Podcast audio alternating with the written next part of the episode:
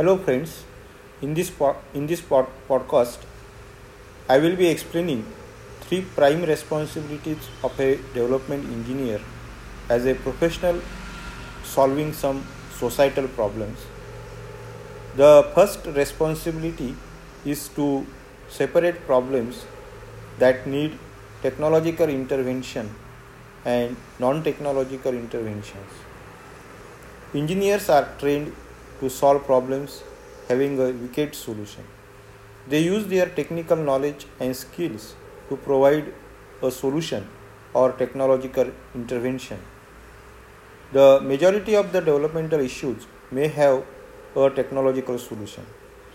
One of the development engineer's prime responsibility is to separate the developmental issues that technology can solve and the problems needing non technological interventions.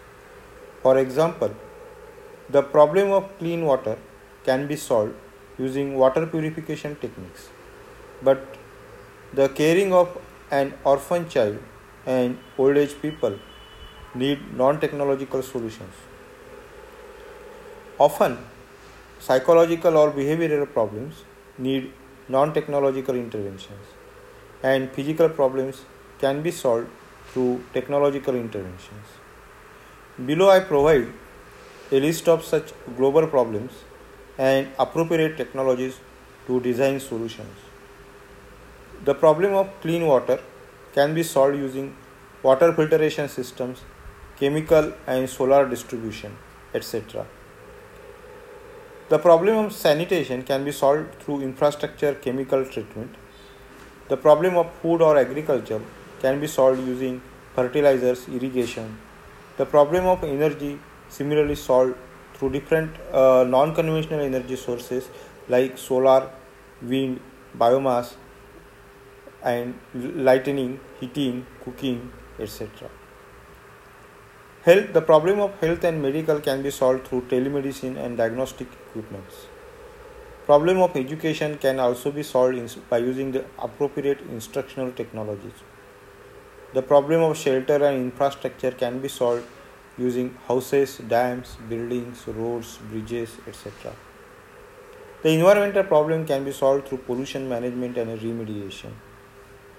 Many majority of the in- information problems or information system related problems can be come through cell and mobile phones uses and they can be solved through computer internet service support market information and financial services the second responsibility of a development engineer is to understand the societal context of a problem the second and the topmost responsibility of a development engineer is to understand the community members' needs and aspirations.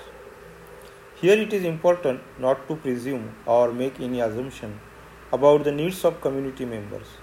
As a development engineer, it is essential to understand the people's opinion or views on perception of life, environment, work, and family, politics, and society and, nation, and national identity. This is also referred to as the societal context. For example, the people who belongs to Konkan region, which is a division in western India, often resist mega developmental projects like Dabhol Power Corporation, Jaitapur project, Nanar project, because they are more conscious about environmental issues but at the same time, people from the Konkan welcome any infrastructure project which improves transport and tourism, such as the Konkan Railway project, New Mumbai Airport construction, highway widening, and other similar projects. The third responsibility of a development engineer is to understand the difference between developmental impact and an engineering solution.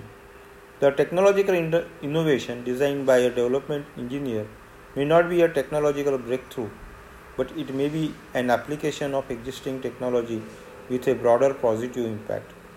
The exemplar products of the development engineer that we saw in the previous podcast illustrate this point. For example, Jaipur foot an integrating QR codes in the book are not major technological breakthrough in the engineering sense, but their application has a broader impact. Thank you.